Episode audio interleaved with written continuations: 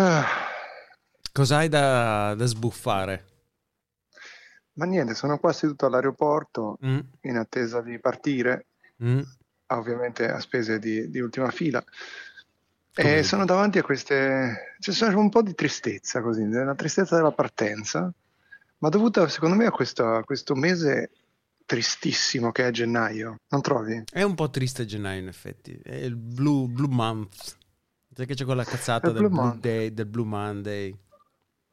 Del Blue Oyster Bar anche, no? Ed anche, Quello, quello di scuola di polizia dove finisce sempre Proctor. Senti, E no, dove, eh, dove vai? Dove, dove ti stai dirigendo? In Portogallo. Bellissimo. Portogallo nell'Alga- nell'Algarve. Però prima di parlare di questo, Mhm. ti volevo descrivere eh, il posto in cui sono, perché sono arrivato qui all'aeroporto di Berlino-Brandeburgo con un paio d'ore d'an- d'anticipo sul volo, sapendo che qua ci sono delle file orrende, che Mhm. la security non funziona bene, che quindi bisogna sempre venire preparati, no? Mhm. Sono arrivato e non c'era nessuno, non c'è nessuno, sarà tipo l'ondata di, di Corona Omicron, quello che ti pare. Sono pochi voli, è spettrale, è spettrale, sembra i primi tempi della pandemia quando si ricominciava a volare. Poi hai visto quella notizia no, di questa settimana che le, le- le compagnie aeree fanno volare i voli vuoti per non perdere gli slot aeroportuali perché l'Unione Europea non ha fatto in modo che possano avere meno voli e mantenere comunque gli slot. Ho visto, C'è ho questa, visto. questa enorme polemica, no? straordinaria polemica. Quindi sono gli aerei che volano vuoti bruciando carburante. E invece sono seduto qua con largo anticipo, con un caffè, a un bar che non so come descrivere. Cioè questo bar asiatico, ma asiatico tipo ehm, appropriazione culturale. Non so come dire, Cioè, c'è questo flair asiatico. Se uno è mai stato tipo a Bangkok, Mhm. così ci sono queste scritte sul muro, ci sono dei murales un po' manga, no? Mhm. Quindi il tono è giapponese, però poi ci sono de- de- degli elementi, diciamo così, thailandesi. Mhm. La scritta è un'incomprensibile scritta che dovrebbe vuol dire new, scritto NU, Mhm. e poi sul, su- sul muro c'è questo murale di una sorta di samurai che bacia questa principessa e Sì. c'è scritto Made with Love. Poi ti manderò delle foto, Made with Love. Invece sulla parte destra, alla, diciamo alla destra dell'insegna luminosa che scrive New, c'è questa ragazzina Mhm. eh, giapponese un po' manga che, che sorseggia un matcha, no? un tè, Mhm. però è in una posizione assolutamente erotica, cioè è in una posizione tipo di manga erotici un po' pedofili. no? Per cui vedi questa ragazzina così che guarda questo tè, così lasciva, quasi le si intravedono le, le terga, una- e, sopra c'è scritto, c'è scritto, la scritta diciamo in rilievo che si legge sopra questo murale, eat, drink, man, woman.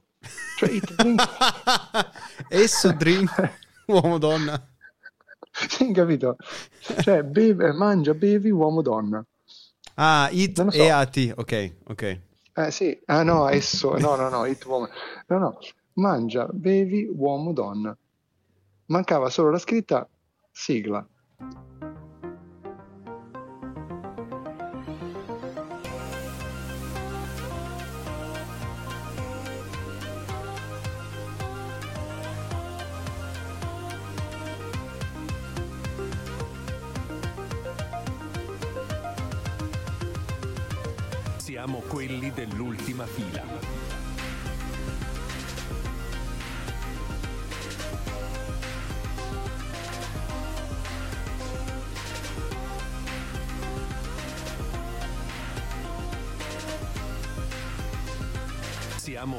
Dell'ultima fila.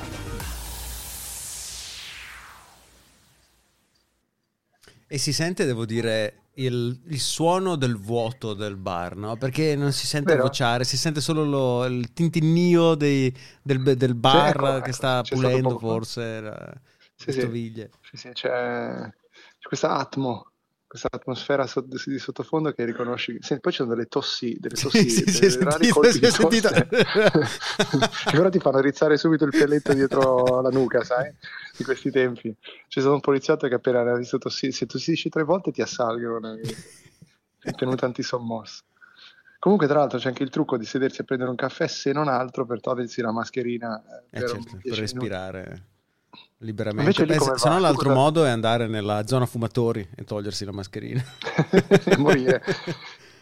Tra l'altro una domanda che mi sono sempre fatta che non mi è mai stata risposta, ma eh, se uno ha il Covid, per dire, no? E fuma quelle sig- le sigarette elettroniche che fanno quella, quella nebbia, Mhm. che essendo pesante, comunque cioè, è pesante perché la vedi che rispetto alla, cioè più leggera, scusa, dell'aria, è un- eh, rimane sospesa più a lungo, no? Mhm.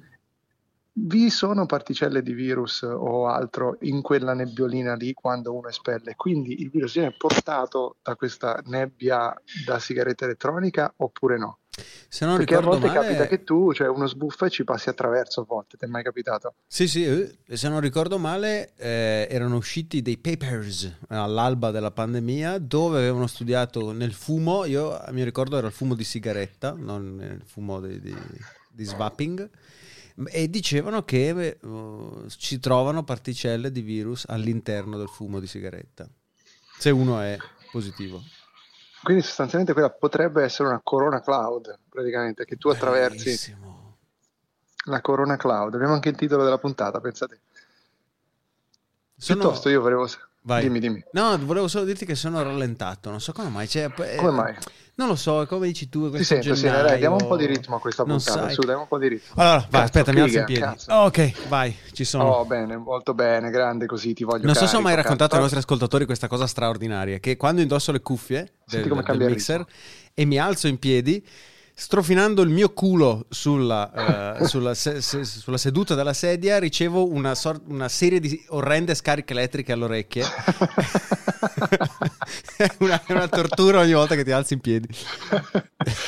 È un, un racconto un po' esotico, anche erotico, volendo il tuo caro Lorenzo Parenti. Se senza prendo un matcha e comincio porta- a bere in una, in una posizione che illustra le mie terga.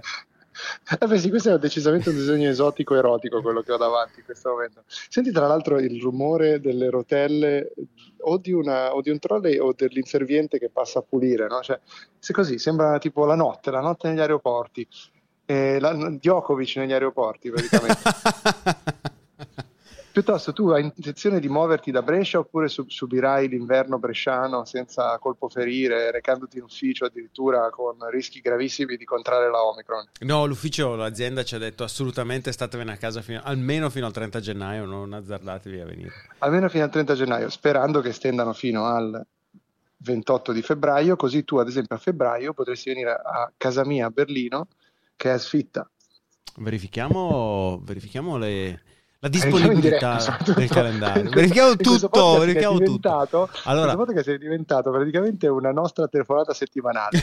Cioè, lo chiamare Andrea e Lorenzo si chiamano e si dicono cose su come va la loro vita. Ormai questo è diventato l'ultima fila.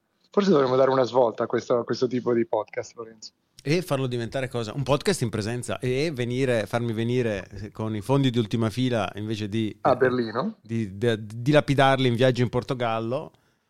Eh, Vieni tu a casa mia e da settimanalmente. lì ut- utilizzi, da lì utilizzi il mio, il mio roadcaster. Io sono, io sono via fino al, 20 al probabilmente metà marzo, quindi non so bene quando. io ti, ti invitavo a E dove venire vai? a Vai a farti ancora una straordinaria mese in luoghi tropicali. Beh, sì, se per te, diciamo, Lagos, Portogallo e eh, ehm, Valencia, Spagna, si tratta di luoghi tropicali, Beh, sì. no, tropicali Comunque no, no. però. Beh, salto a pie pari questo cazzo d'inverno, perché devi sapere che, ora sembra una cazzata, ma a Berlino a gennaio non è solo un mese grigio e cose varie, cioè, c'è un bellissimo meme che, che- che gira in questi giorni fra i berlinesi che si vede in pratica questa immagine completamente in bianco e nero della città, ma non è un'immagine in bianco e nero, è una foto scattata dal cellulare a un incrocio della città. E sopra c'è scritto, eh, ti dicono vai fuori, goditi i colori della vita, senti bene, eh, Berlino a gennaio. Ed effettivamente è così, cioè Berlino è una città meravigliosa, però gennaio, febbraio e marzo, diciamo la prima metà marzo, è meglio che non ci parli nemmeno con Berlino, ma non ci provi nemmeno a scambiare. Poi la gente è incattivita da questa situazione. E Eh, quindi no. ti trovi in situazioni veramente di, di- di scazzo, di fastidio, è meglio andarsene. E Se quindi tu vai a cercare va. il sole delle terre mediterranee. Esatto, esatto. Bellissimo. Esatto, Anzi, rimango- Vai, sul- vai sull'oceano. in- Dove, dove vai in Portogallo? Di- Diamo il tuo Vado- indirizzo esatto. Vicolo l'Arciprete Esatto. 1. no, vado nell'Algarve. Tra l'altro mi raggiungerà la prossima settimana anche il dottor Gabriele Restivo Ah, per attenzione. un, così un fine settimana, quindi magari lo inseriremo nella prossima puntata di Ultima Fila. Ma ehm, vado in Algarve, in una città che si chiama Lagos. Vai, aspetta che Lagos, guardo. eh, che, patria di digital nomads, di nomadi digitali, eh, ora che la pandemia. C'era un'idea di tornare in Thailandia, però purtroppo le situazioni, diciamo così, pandemiche di viaggio non sono... Lì era un po' non, non sono ancora, sì, non sono ancora buone per poter fare un viaggio così grande, così lungo. Cosa, cosa ne pensi della posizione di Lagos Algarve? Bellissimo, lì quasi sulla punta, sulla punta sud-ovest, bellissimo. Quindi è sotto Lisbona, è praticamente eh, all'imbocco dove comincia Del- a stringere verso lo stretto di Gibilterra. Il di Dardanelli, Esatto. bellissimo. Bello, adesso, ah, tra l'altro Google mi mostra delle fotografie di un mare splendido, questi scogli eccezionali. Bellissimo. E eh, devi vedere anche la bellissima Ponta Piedade, Piedade, penso si dica così, no? Ponta Piedade. E come hai selezionato il- la location? Allora, io sono a Lagos, eh, comincerò lì, vediamo. Intanto arrivo a Faro questa sera, mi fermo a Faro un paio di giorni. Anzi, se i nostri ascoltatori hanno dei suggerimenti sul Portogallo e sull'Algarve, facciano sapere.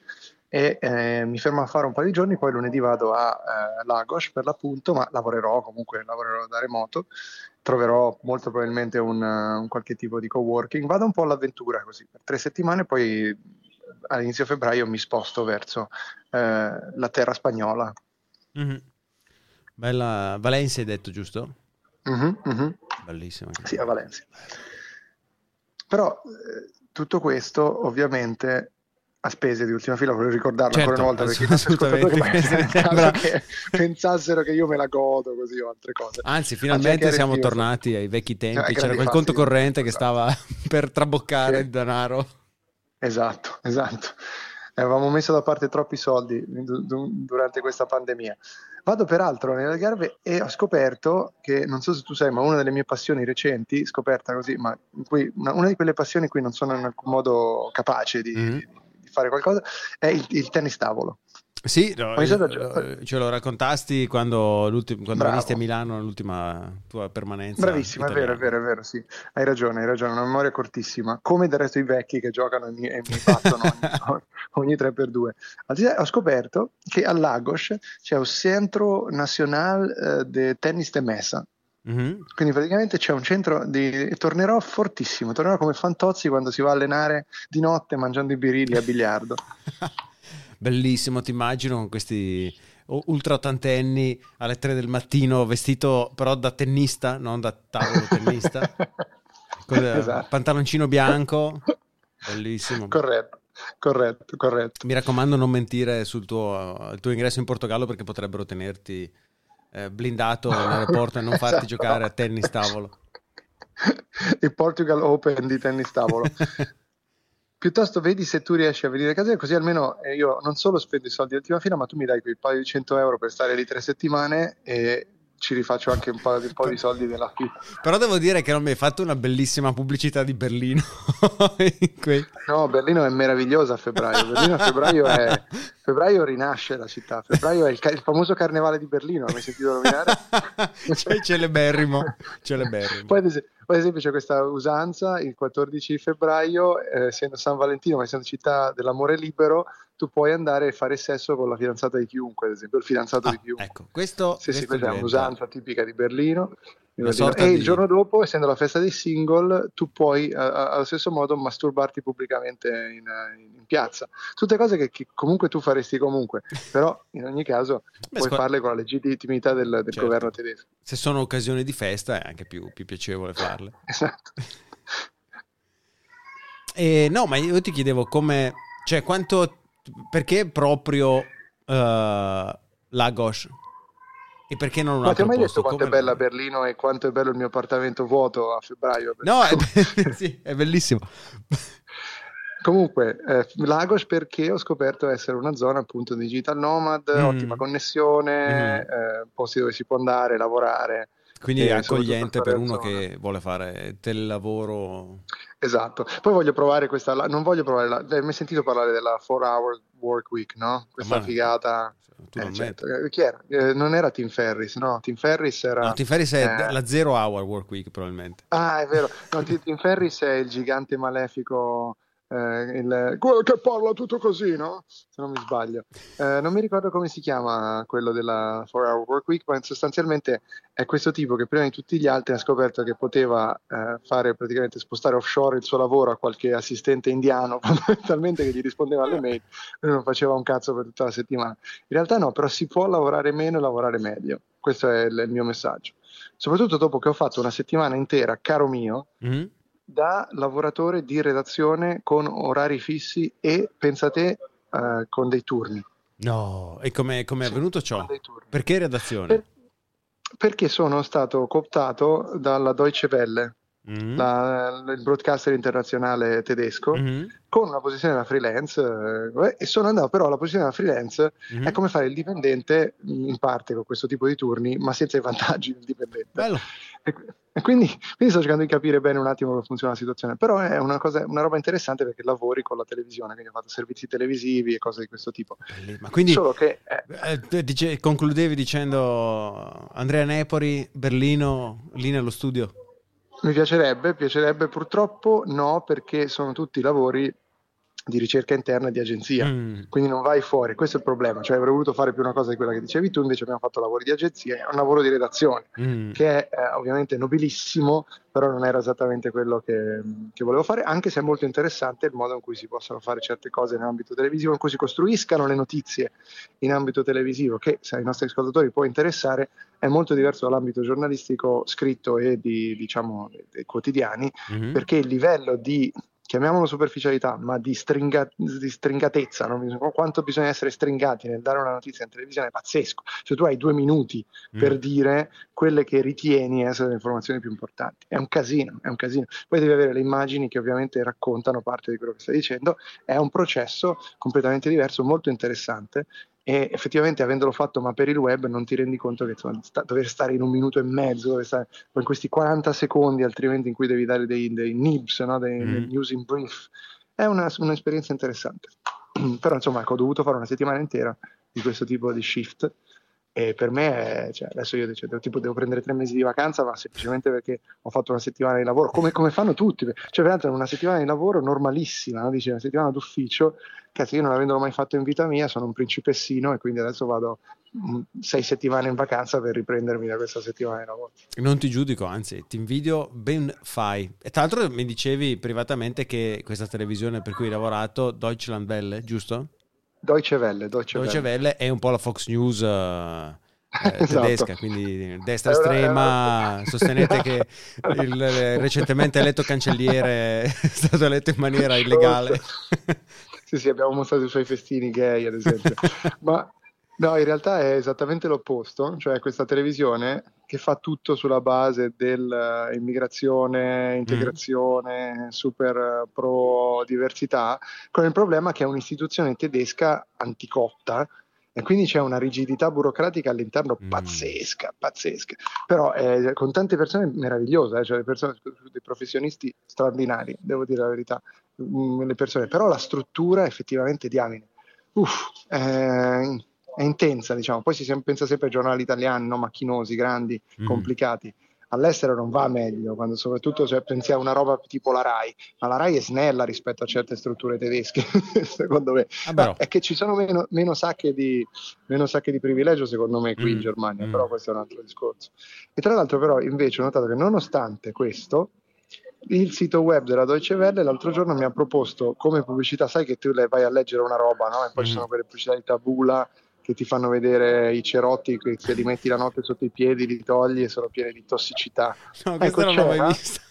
Adesso no, eh, il, la cosa che temo è andare a cercarla. Perché so che sarà no, esempio l'aglio, no? l'aglio, l'aglio, mescolato con limone, incredibile soluzione, non, non, non credete mai a cosa. Ecco, fra quelle pubblicità è comparta una che diceva crema incredibile al carbone attivo contro l'emorroide. 13 years ago, Venezuela was producing 3.2 million barrels of oil every day. Fast forward to today, and it can barely scrape half a million together after years of crippled production. The collapse of the country's oil industry is a key aspect of Venezuela's devastating crisis. Abandoned platforms, rusted pipes, oil and gas leaks. In the 70s, the basin of Lake Maracaibo in Venezuela was the largest oil field in Latin America. Today, it's a toxic testament to the disarray of the country's petroleum industry. The decline of PDVSA, the once flourishing state owned oil company, began 20 years ago when Hugo Chavez started steering its resources to fund his social programs and replace most of the management with his loyalists. Petróleos de Venezuela was an industry that before the oil strike of 2002 was practically apolitical and independent. It managed its own resources. When it fell into politics and they created the concept of PDVSA belongs to everyone, well, I think that's when it went into decline. PDVSA's facilities in other parts of Venezuela are also suffering from a lack of maintenance and investments. In the northeastern state of Monagas, near the agricultural area of Maturin, oil leaks from an older pipeline are a recurring problem for the farmers. There have always been oil spills, mostly in the older pipe. I am not aware that the new pipe has broken, but the old one has, because it's been used for more than 60 years. Industry experts believe the country still has the largest oil reserves in the world, but the current economic and political turmoil makes it very difficult for Venezuela to capitalize on its vast natural resources. And finally, Tesla chief Elon Musk's long term flirtation with cryptocurrencies continues. He says his company will accept Dogecoin, which began life as a social media joke, as payment. However, you can't use Dogecoin to buy full size cars just yet.